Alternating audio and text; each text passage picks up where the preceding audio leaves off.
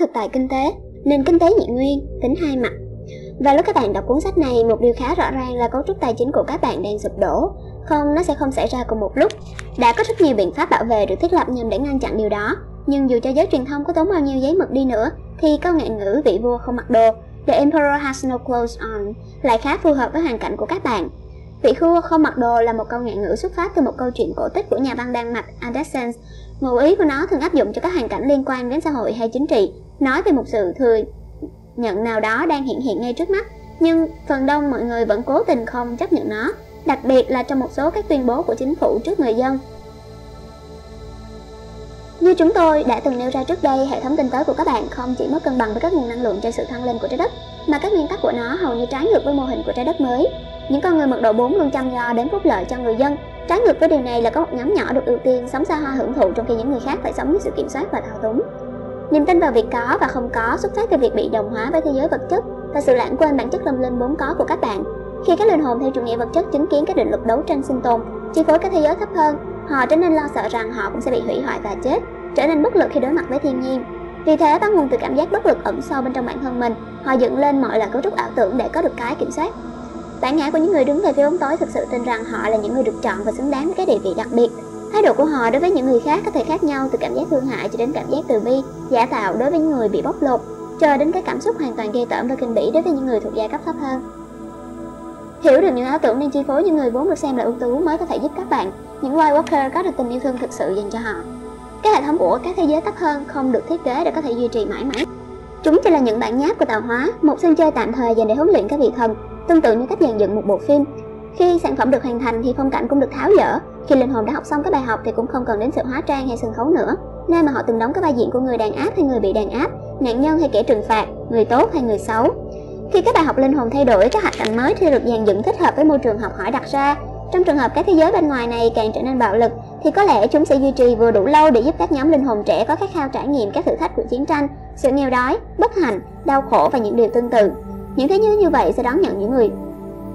hiếu chiến, những người rời trái đất trong chu kỳ chuyển đổi thiên hà Dĩ nhiên cái thế giới thấp hơn vẫn chứa đựng những vẻ đẹp lớn lao và điều đó hiển nhiên là một phần không thể thiếu trong các bài học linh hồn của nhiều người. Để họ nhận ra rằng không chỉ có vẻ đẹp bên ngoài mà còn có vẻ đẹp bên trong, nên trong cùng một thời điểm thế giới sẽ đóng vai trò như một người nhà đối với các linh hồn đang học bài học về tình yêu thương và lòng trắc ẩn, cũng như với những ai đang chịu đau khổ từ sự đồng hóa với bản ngã. Một bài học linh hồn quan trọng trên trái đất là bạn có thể tạo ra thiên đàng hay địa ngục, phụ thuộc vào tình trạng ý thức của mỗi cá nhân và ý thức chung của tập thể. Nguyên nhân gốc rễ của sự kiểm soát và đàn áp Việc đồng hóa với cái tôi có thể chết ở mức độ 3 dẫn đến hậu quả không thể tránh khỏi là sự phát sinh ràng buộc với bản ngã. Bởi vì bản ngã là đồng nghĩa với sự đồng hóa và ràng buộc với tính vật chất, đặc biệt là bên trong các thế giới đấu tranh sinh tồn thấp hơn chiều cấp 4. Bản ngã là sự tự cấu trúc được thiết kế đặc biệt để vượt qua những thứ của linh hồn về sự bất lực và bơ vơ khi đối mặt với những nguy hiểm chưa xác định đang lẫn khuất bên trong một vũ trụ lạnh lùng và khắc nghiệt.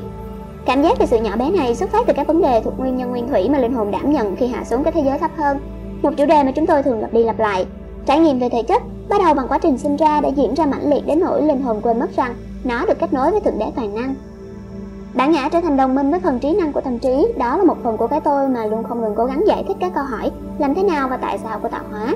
Phần trí năng một khi đã dung hòa với khoa học ở các thế giới thấp hơn thì không thể lĩnh hội được cái thực tại cao hơn và do đó tất cả những gì mà nó được thấy là một chu kỳ ngắn ngủi của sự sống kéo theo sau là một cái chết không thể tránh khỏi không có khả năng thấy được bản chất bất diệt của linh hồn. Bản ngã sống trong nỗi sợ hãi liên tục về cái chết của cơ thể, và đồng thời cũng là cái chết của chính nó.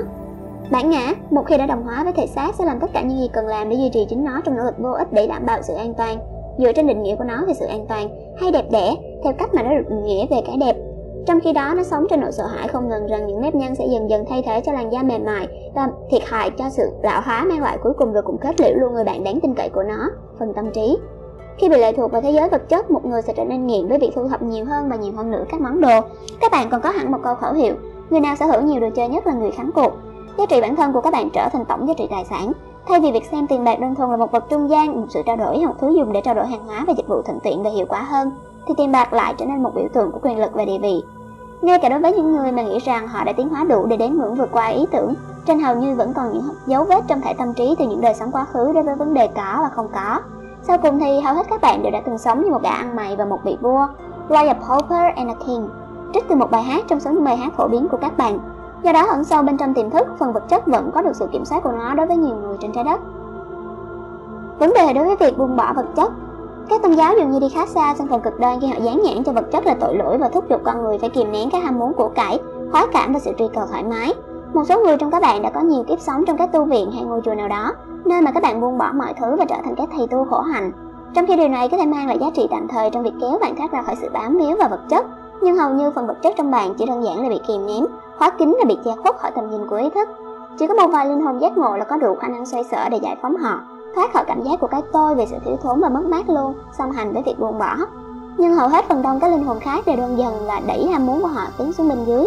Hầu hết các bạn đều bị mắc kẹt giữa việc cố gắng đạt được của của cải vật chất, đồng thời lại chối từ nó. Điều này sẽ sinh trong tâm trí một câu thành ngữ khác khá là được yêu thích của các bạn. Những gì bạn chối từ vẫn luôn còn đó.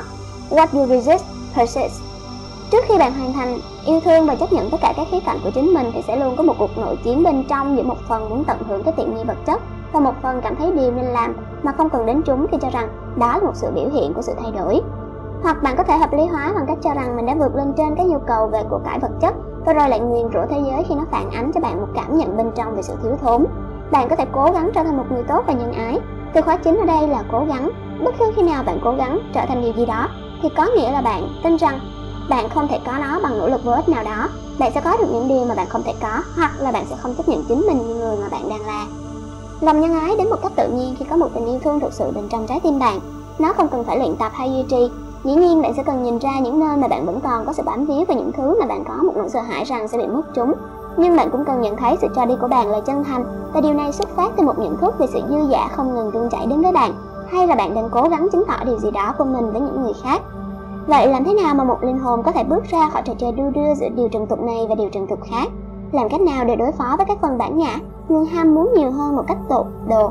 Nhiều món đồ chơi hơn, nhiều giác ngộ hơn, luôn muốn hơn và hơn nữa. Bạn có thể bắt đầu bằng cách đơn giản là có sự nhận biết đối với cái tôi nhỏ bé luôn cảm thấy túng thiếu, như trích dẫn từ lời một vị thầy. Đơn giản là quan sát cách thức mà cái tôi nhỏ bé này cố gắng vượt qua các cảm nhận thiếu sót của nó bằng cách vẽ ra những bức tranh về người mà nó nghĩ là bạn hoặc người mà bạn nên là. Chỉ cần xem cái cách mà nó theo dệt những cái ảo tưởng bắt nguồn từ cảm giác trống rỗng sâu sắc bên trong để khiến cho nó khổ sở.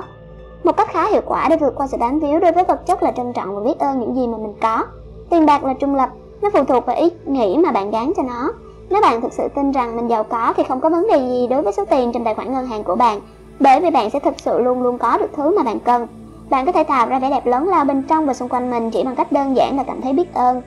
Việc tạo ra vẻ đẹp, sự thịnh vượng và hài hòa xung quanh mình là điều hết sức bình thường và tự nhiên. Nó là một phần trong bản thể của bạn. Bạn không cần phải cố gắng để tạo ra cái đẹp, bạn chỉ cần để có nó tự biểu lộ một cách hoàn toàn tự nhiên, cho dù đó là hội họa, âm nhạc, thơ văn, các lời giáo huấn hay bất cứ thứ gì làm bạn rung động.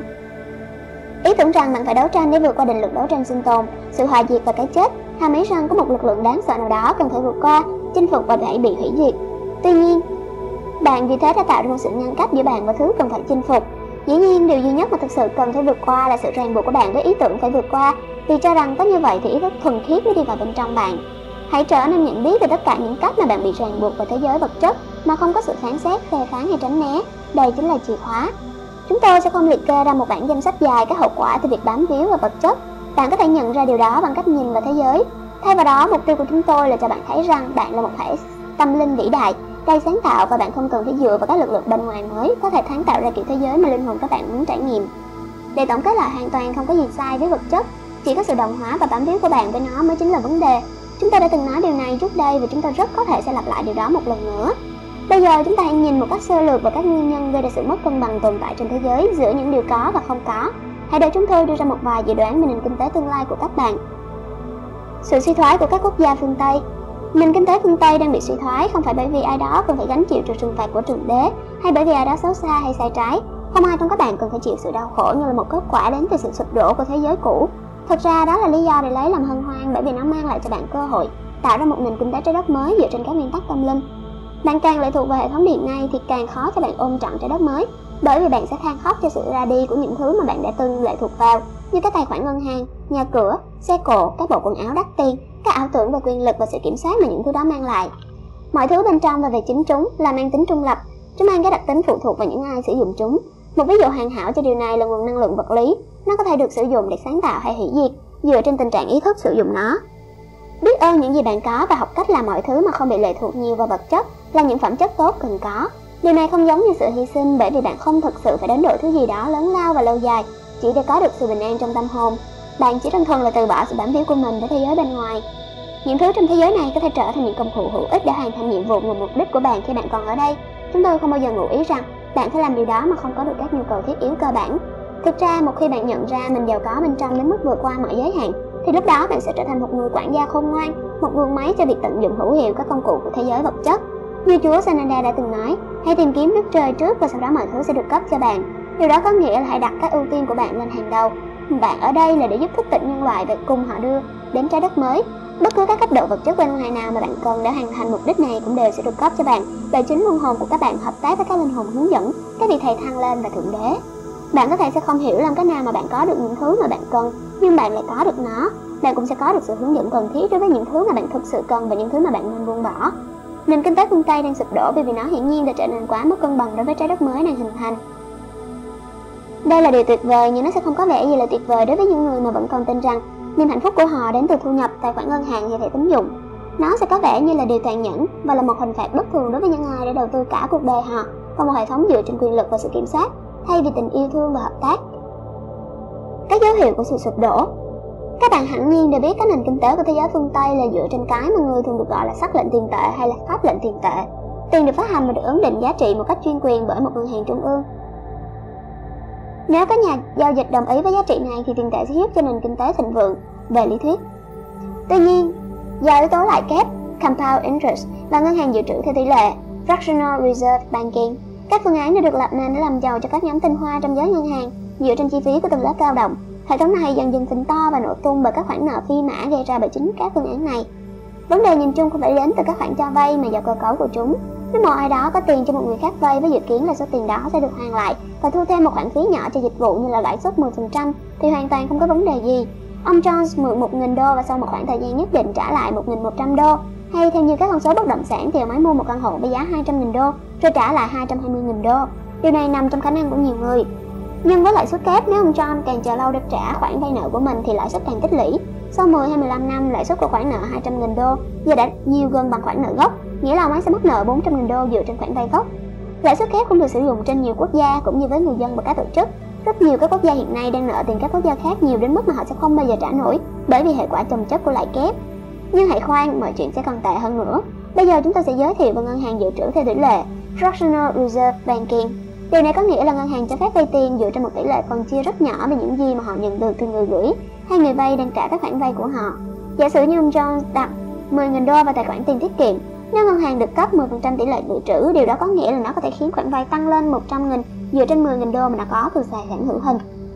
Về số tiền này từ đâu mà đến, về thực chất nó được tạo ra trên sổ cái trong máy tính hay nói trắng ra là đến từ không khí. Một cách hữu hiệu nó mang lại nhiều tiền hơn để lưu hành và đây có vẻ là một điều tốt. Ngoài trừ chẳng có dịch vụ nào thật sự được cung cấp cùng với số tiền này thay vì thuê một kế toán viên chuyên theo dõi tất cả chẳng hạn. Điều chắc chắn là nó đáp ứng được một mục đích tạm thời, cho phép ai đó mượn được nhiều tiền hơn và lại được phân chia lần nữa để trở thành tổng số tiền lớn hơn, rồi để cho thêm vay nữa. Nếu các bạn cảm thấy điều này có vẻ giống như một loại mô hình kim tự tháp thì các bạn hoàn toàn đúng. Về mặt lý thuyết, bạn có thể giữ cho tiền được in ra mãi mãi, miễn là bạn có đủ mực để giữ cho quá trình in ấn hoạt động. Nhưng một điều kỳ lạ xảy ra, khối lượng dịch vụ mà có giá trị thực dần dần trở nên ít hơn nhiều so với số lượng tiền lưu hành, do đó tạo ra sự lạm phát, một tình trạng mà một số tiền nhất định theo thời gian ngày càng mua được ít hơn các sản phẩm và dịch vụ mà có giá trị thực tế. Tài sản thực bao gồm các sản phẩm và dịch vụ có giá trị rõ rệt như là thực phẩm, quần áo, các loại hàng hóa lâu bền. Nó cũng bao gồm các loại dịch vụ như là dạy cho ai đó một kỹ năng, tư vấn và các loại hình nghệ thuật, âm nhạc, thơ văn. Trong một nền kinh tế có sự lạm phát leo thang, các bạn sẽ không tránh khỏi các khoản nợ leo thang vì lãi suất tiếp tục tích lũy và ngày càng mất nhiều tiền hơn để chi trả. Đây chính là những gì đang diễn ra ở các quốc gia phương Tây trong vài thập kỷ gần đây.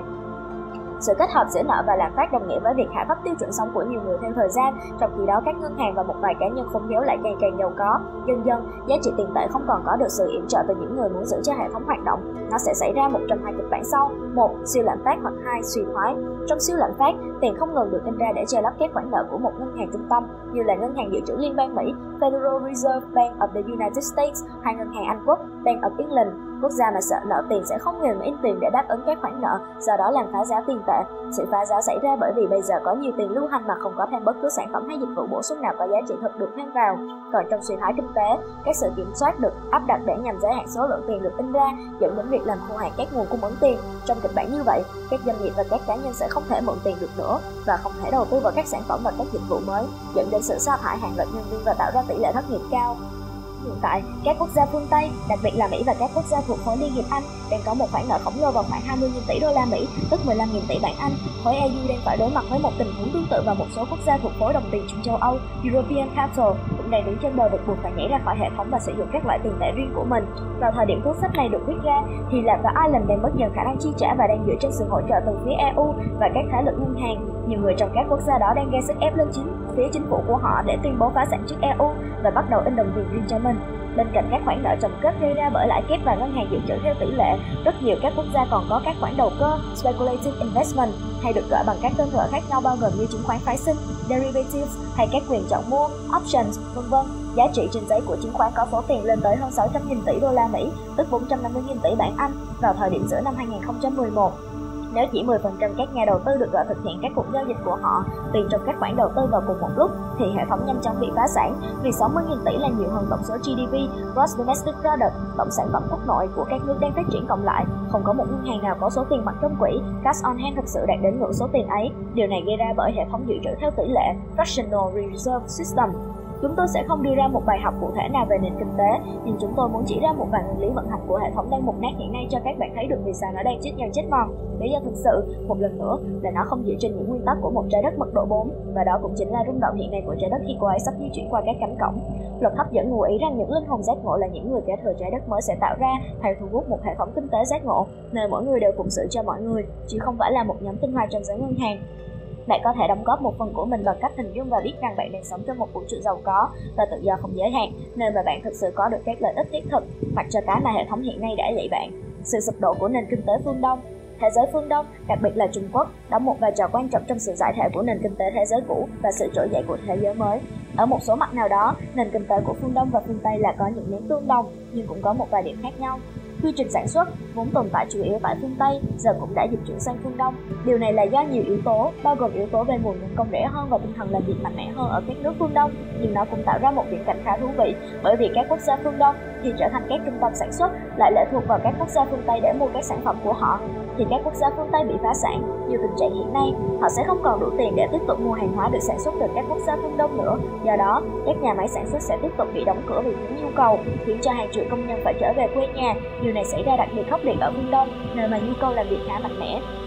Xa hơn mà nói, đây lại là điều hết sức tốt bởi vì nó buộc các linh hồn phải suy nghĩ lại về ý nghĩa thật sự của tính hiệu quả. Nói ngắn gọn thì điều này khá chấn động với họ. Sự bùng nổ sản xuất tại Trung Quốc và các quốc gia phương Đông khác sẽ là đỉnh điểm của các cấp độ ô nhiễm cao hơn diễn ra tại các nơi đó. Vào thời điểm cuốn sách này được viết ra, thành phố Bắc Kinh tại Trung Quốc bị coi là thành phố ô nhiễm nhất trên thế giới. Tiền tệ của các quốc gia phương Đông bị gắn chặt với tiền tệ của các quốc gia phương Tây. Nếu phương Đông chia rẽ với phương Tây và gạt bỏ tiền tệ của các quốc gia phương Tây, thì điều này có nghĩa có thể làm trầm trọng thêm tình trạng rớt giá tiền tệ và đẩy các quốc gia phương Tây vào tình trạng siêu lạm phát đến mức nghiêm trọng hay suy thoái sâu sắc dựa trên cách mà các chính phủ phương Tây và các ngân hàng đối phó với khủng hoảng kéo theo sự cạn kiệt thêm về nguồn cung cấp hàng hóa đến từ phương Đông. Lịch trình sự sụp đổ bởi vì vấn đề thuộc về tự do ý chí nên khó để có thể tiên đoán chính xác khi nào thì các sự kiện kinh tế cụ thể diễn ra. Rất nhiều linh hồn vẫn đang không ngừng bám víu vào hệ thống cũ và đến một mức độ giới hạn nào đó. Điều này vẽ ra tiến trình của sự thay đổi, đẩy lùi lại ngày kết thúc dự kiến của nền kinh tế hiện nay. Các cổng chuyển đổi sẽ đóng vai trò như các chất xúc tác. Theo sự hiểu biết của chúng tôi thì tiền tệ của Mỹ và châu Âu sẽ trượt giá đáng kể vào khoảng thời gian từ 2012 đến 2015, kết quả dẫn đến lạm phát nghiêm trọng hay đã suy thoái dựa trên cách mà các ngân hàng trung tâm đối phó với những cuộc khủng hoảng sâu sắc. Cùng lúc đó, giá trị của các hàng hóa thực, bao gồm vàng, bạc và các mặt hàng nông nghiệp sẽ tăng lên một cách đáng kể Dạ, sản sẽ siêu lạm phát trong nhiều năm do tình trạng đầu cơ. Năm 2006, bong bóng bất động sản nổ tung và nó bắt đầu trượt dốc kể từ thời điểm đó. Chúng tôi dự đoán nó sẽ tiếp tục rớt giá và sau đó tạm ổn được một lúc rồi dần dần tăng lên bởi vì đất đai và cao ốc là những tài sản thật. Tuy nhiên, có vẻ như vào lúc nó được đánh giá cao về mặt giá trị thì nó chỉ có sẵn cho những ai có đủ vàng, bạc hay các kim loại quý khác để trao đổi như các tài sản thế chấp. Chỉ một vài cá nhân giàu có mới có thể trả tiền cho bất động sản, sử dụng bằng đồng tiền lạm phát,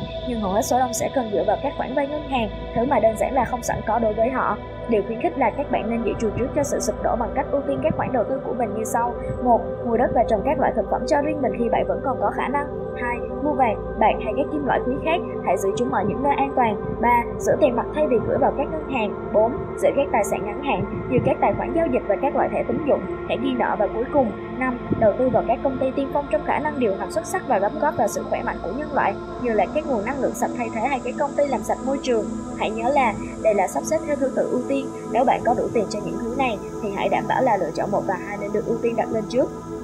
Các giải pháp được đưa ra bởi giới cầm quyền tinh hoa Hầu hết các ngân hàng và các cá nhân cực kỳ giàu có không hề ngốc chút nào. Họ biết rằng không thể giữ cho mô hình kim tự tháp của mình duy trì mãi mãi. Không sớm thì muộn, họ cũng sẽ cạn kiệt nguồn lực để mua và bán, hay các khoản nợ trở thành một gánh nặng quá lớn khiến khách hàng của họ, những người vay tiền sẽ không có đủ khả năng chi trả cho các khoản vay. Do đó, họ đã mơ đến những cách thức mới để củng cố ảo tưởng về quyền lực của mình.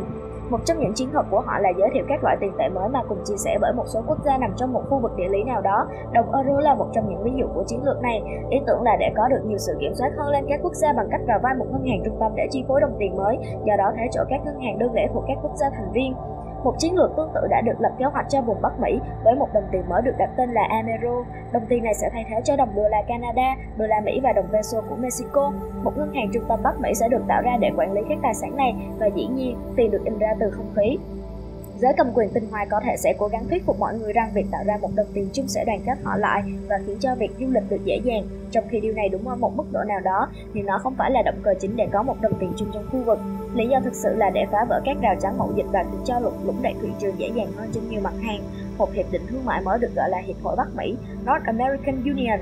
NAU đang tiến triển khá tốt vượt qua các giới hạn của NAFTA sẽ được soạn thảo cùng với AMERO. Hiện khu vực mậu dịch tự do Bắc Mỹ Free Trade Area of the Americas FTAA đang trong thời kỳ hình thành phôi thai của nó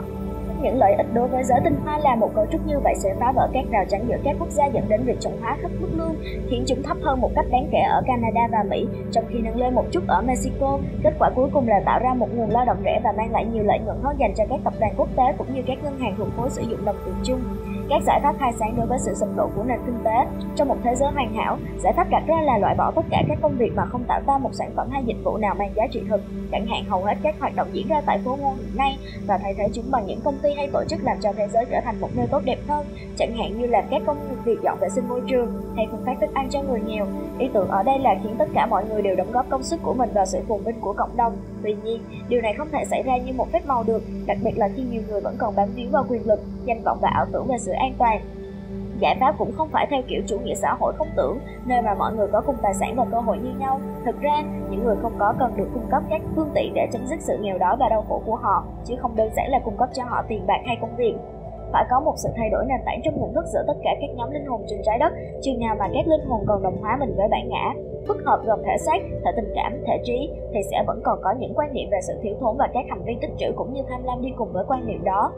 Một khi nhận thức thay đổi, thì cũng sẽ có sự thay đổi trong các ưu tiên của xã hội, thay vì tiêu tốn hàng tỷ đô la cho các hệ thống phòng thủ quân sự và các gói cứu trợ tài chính cho các ngân hàng, thì mục tiêu chính sẽ dành cho giáo dục và phát huy các tiềm năng của con người. Điều đó bao gồm cả việc chăm sóc thành tinh trái đất và phục hồi lại sức khỏe cho cô ấy.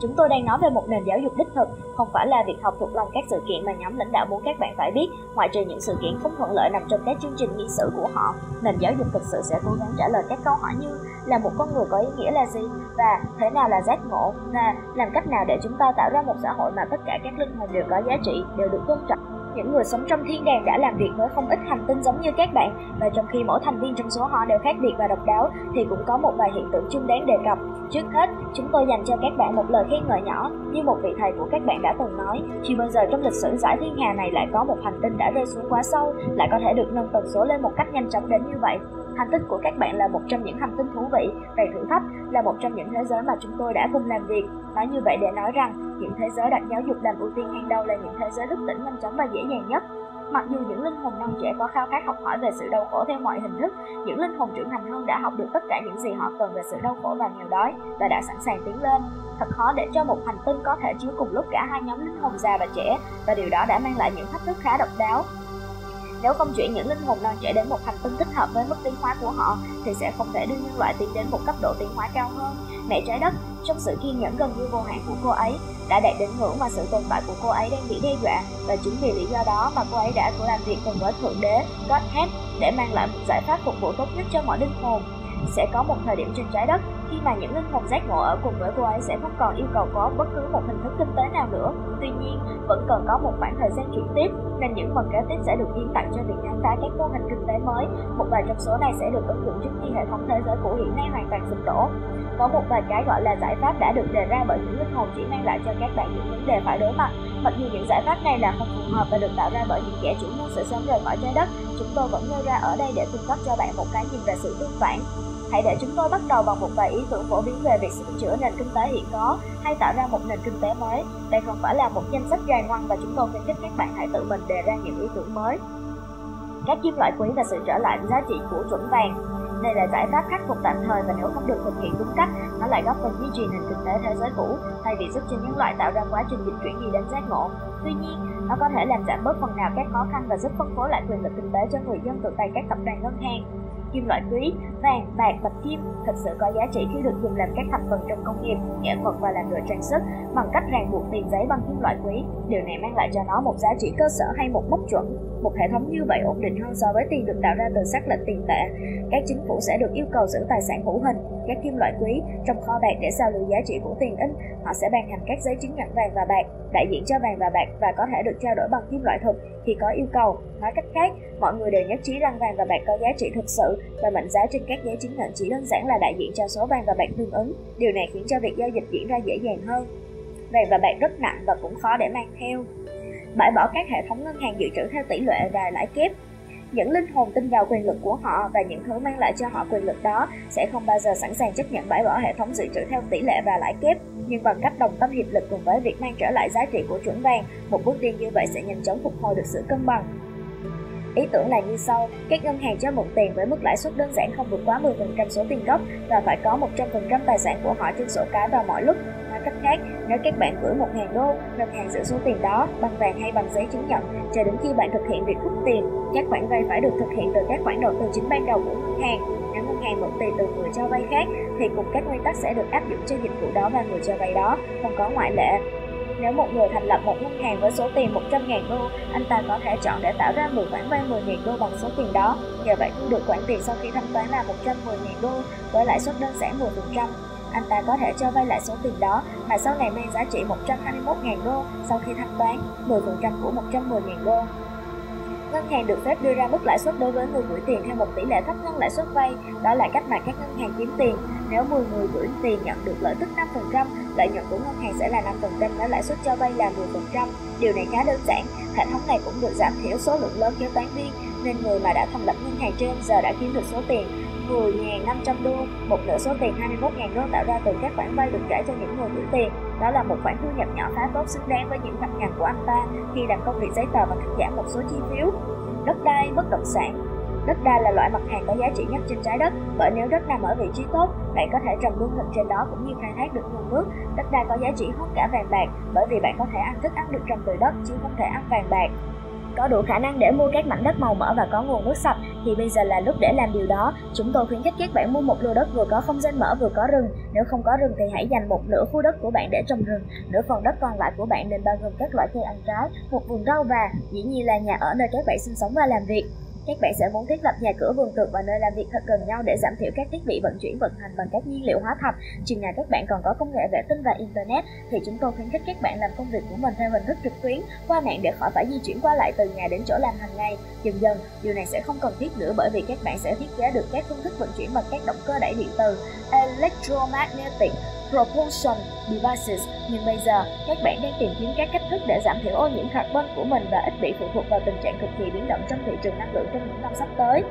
Nguồn năng lượng để vận hành điều trang của các bạn hay các cộng đồng tâm linh nên là nguồn thủy điện, năng lượng mặt trời hoặc năng lượng gió. Do đó các bạn sẽ muốn chọn một địa điểm với hy vọng rằng có ít nhất dư thừa hai trong số những nguồn năng lượng trên. Một địa điểm tại hoang mạc sẽ có mặt trời và gió, một địa điểm tại núi cao sẽ có nước và gió. Chúng ta sẽ còn nhiều điều để nói về việc mua bán đất đai trong chương nói về các cộng đồng tâm linh. Bây giờ chúng ta hãy xem xét ý tưởng về việc hình thành các loại tiền tệ mới ở cấp độ cơ sở nhất, có nghĩa là bên trong các cá nhân thuộc cộng đồng và các nhóm địa phương. Các loại tiền tệ mới Mục đích của tiền bạc là khiến cho việc trao đổi hàng hóa và dịch vụ được diễn ra thuận tiện hơn. Tất cả chỉ có thế thôi các bạn ạ. À. Thực sự không có gì nhiều hơn ngoài việc đó. Thay vì kéo nguyên một xe tải táo để trao đổi với một xe tải cam, khi bạn đã chán ổn với việc ăn táo, thì tất cả những gì bạn cần là một mẫu giấy hay các đồng xu. Theo cách đó, bạn có thể chờ cho đến khi những trái cam chín mọng, thông thường là 3 tháng sau mùa táo chín, và đổi lấy bằng tiền giấy hay tiền xu của bạn vào thời điểm đó. Các bác nông dân đều thích điều đó, bởi vì táo sẽ không hư thối trong khi chờ cho cam chín và các bác nông dân trồng cam sẽ không phải hái những trái cam xuống trong khi chúng còn xanh. Đây dường như là một ví dụ ngớ ngẩn, nhưng nó thật sự lại chính là mục đích của tiền bạc. Loài người các bạn đã dành cho nó một tầm quan trọng quá mức so với các điều mà nó thực sự là. Các bạn đã trói buộc giá trị bản thân mình vào nó, các bạn sống với một nỗi sợ hãi không ngừng về việc không có nó, các bạn đã thuê hàng triệu người để đếm nó, bảo hiểm cho nó, tích trữ nó, trao đổi nó, đầu tư vào nó vân vân một tỷ lệ phần trăm to lớn trong nguồn năng lượng và sự quan tâm của các bạn dành cho việc tiêu xài, tiết kiệm, đầu tư và bảo vệ tiền bạc của các bạn.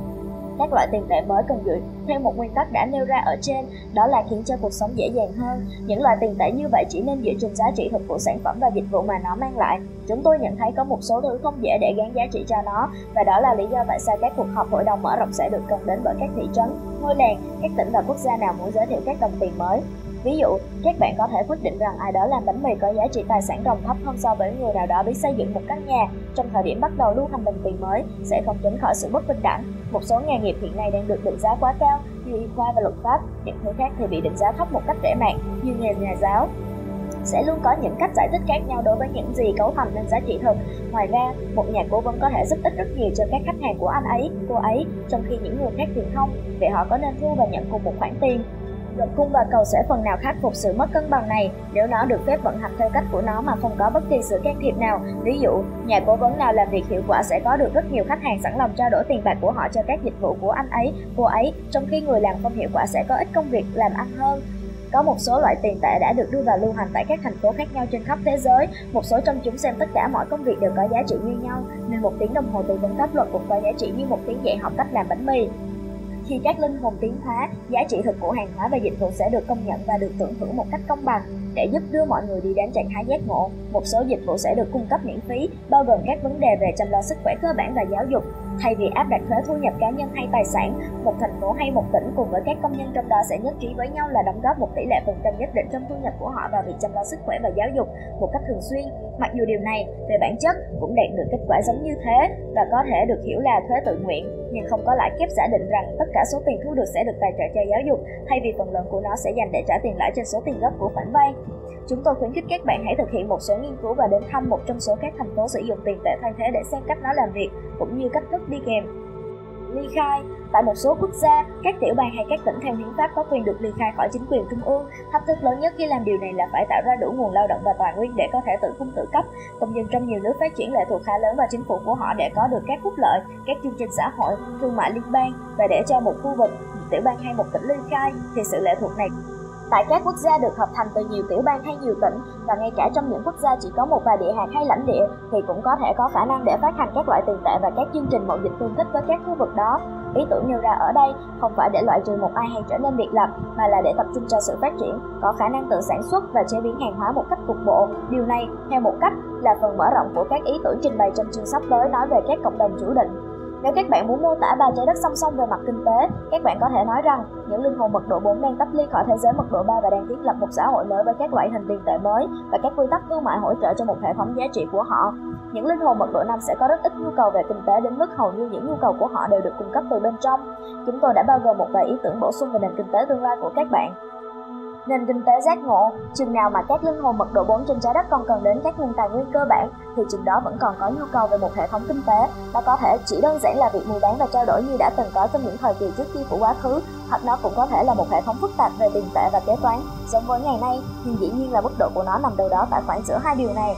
Sự khác nhau căn bản giữa nền kinh tế giác ngộ và nền kinh tế dựa trên sự tham lam, thiếu thốn, khan hiếm và tư lợi, đó là mục tiêu chính và quan trọng nhất của nền kinh tế giác ngộ là mang lại sự ấm no và sung túc cho toàn thể công dân.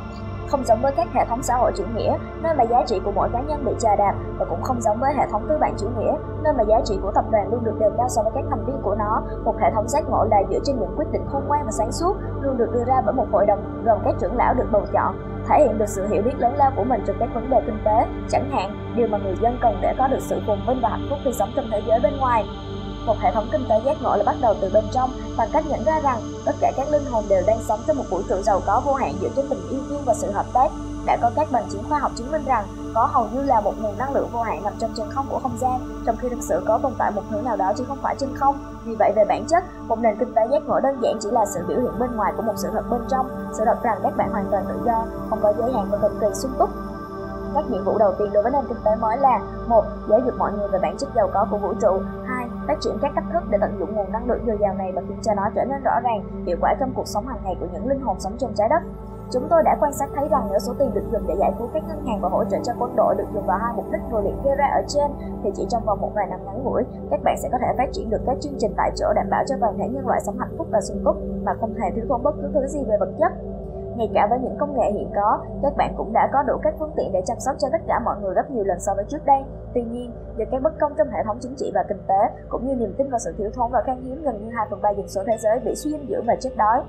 khi các cộng đồng ánh sáng mật độ 4 được thiết lập nhiều hơn, nhiều nhóm của chúng tôi thuộc các thế giới cao hơn sẽ có thể hỗ trợ và chia sẻ các tiến bộ về công nghệ và khoa học của chúng tôi với các bạn. Nhiều nhóm ngoài hành tinh rất sẵn lòng làm điều này ngay bây giờ, nhưng tình huống trên trái đất đã vượt quá mức ổn định để cho phép điều này diễn ra mà lại không làm xáo trộn sự cân bằng của tự do ý chí. Trong nền kinh tế giác ngộ, mỗi người đều đóng góp theo những con đường biểu hiện khác nhau mà hầu hết vẫn đáp ứng được những khát vọng bên trong của linh hồn. Nói cách khác, một xã hội thành công là một xã hội được giáo dục làm ưu tiên hàng đầu,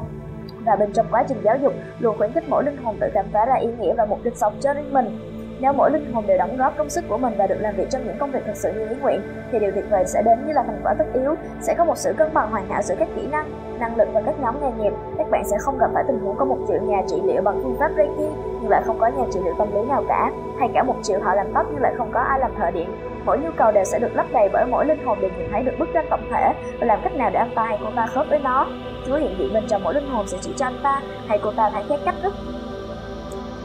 như loài ong, kiến và các sinh vật khác, chúng làm việc cùng với nhau để tạo ra các cấu trúc nguyên nhau tráng lệ bên trong thế giới của chúng, tương tự với những con người giác ngộ, nhưng có một sự khác biệt quan trọng, con người không phải là các lao động thuộc địa, họ là những cá nhân đầy sáng tạo đang làm việc đồng thời để đáp ứng nhu cầu của chính mình và của cả cộng đồng.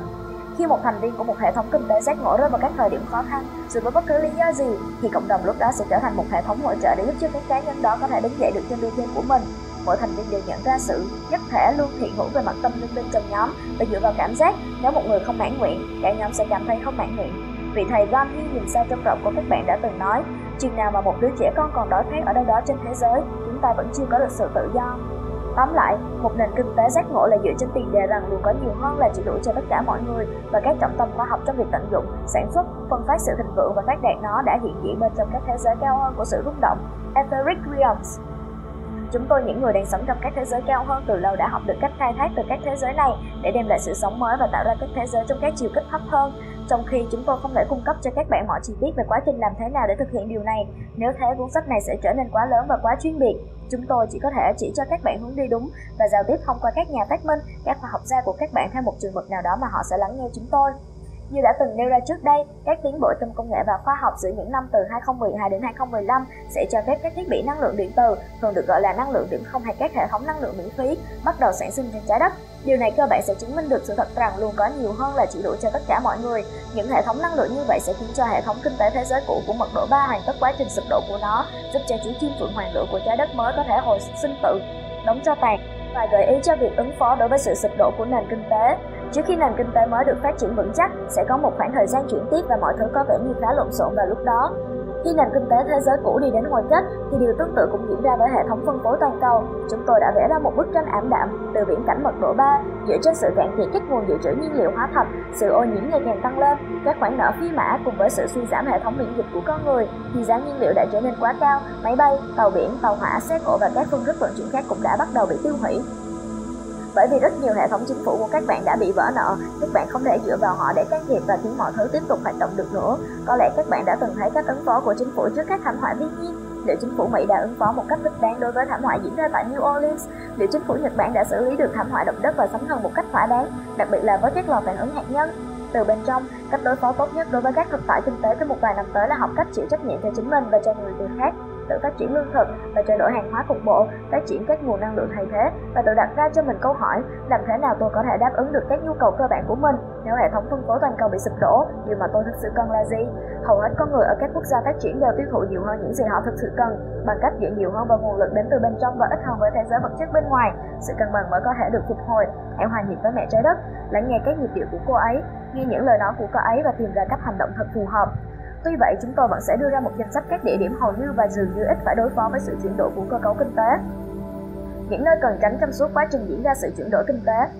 Khi chúng tôi liệt kê ra những nơi an toàn nhất, hãy để chúng tôi nhắc lại với các bạn rằng những nơi tồi tệ nhất là những thành phố lớn nằm ở vị trí khô cằn hay nằm gần với mực nước biển. Số lượng lớn người dân đang sống cách xa hàng trăm hay hàng ngàn cây số khỏi vùng nông nghiệp sẽ có một khoảng thời gian rất khó khăn trong những năm sắp tới. Ngoài ra, nằm trong danh sách những nơi cần tránh là những thành phố hay khu vực mà phụ thuộc nhiều vào các hệ thống vận chuyển bằng nhiên liệu hóa thạch, trong khi có ít hay không có các phương tiện vận chuyển công cộng hay các công viên cho cộng đồng. Nếu các bạn không biết làm cách nào để phát triển lương thực tại những vùng núi cao thì sẽ là một ý tưởng tốt để tránh những nơi cao hơn 2.000 mét so với mực nước biển hay những nơi có mùa đông khắc nghiệt hay mùa hè kéo dài. Các bạn cũng muốn tránh xa những cộng đồng phát triển theo hướng tập canh, những nơi mà họ đặt tất cả các quả trứng vào trong cùng một chiếc giỏ. Thay vào đó, hãy tìm một nơi mà tất có sự đa dạng hóa, cả về mặt xã hội cũng như nông nghiệp. Hãy chọn một nơi có hệ thống vận chuyển phát triển cao, cũng như các dịch vụ phúc lợi đối với người cao tuổi, người khuyết tật hay các nhóm thiểu số những địa điểm an toàn về mặt kinh tế trong thời kỳ chuyển đổi, những nơi có đất nông nghiệp màu mỡ và dân cư thưa thớt, các khu vực thuộc vùng Tây Bắc Hoa Kỳ, Tây Nam Canada, các khu vực thuộc Argentina và Uruguay, một vài nơi ở Trung Mỹ, các khu vực thuộc Đông Âu, Armenia, Yugoslavia, phía Nam Pháp và phía Bắc Tây Ban Nha, cực Bắc Italy và Nam Thụy Sĩ, khu vực nội địa phía Đông Australia, các khu vực thuộc miền Trung châu Phi. Đến đây, chúng tôi xin kết thúc phần cách hợp tại kinh tế.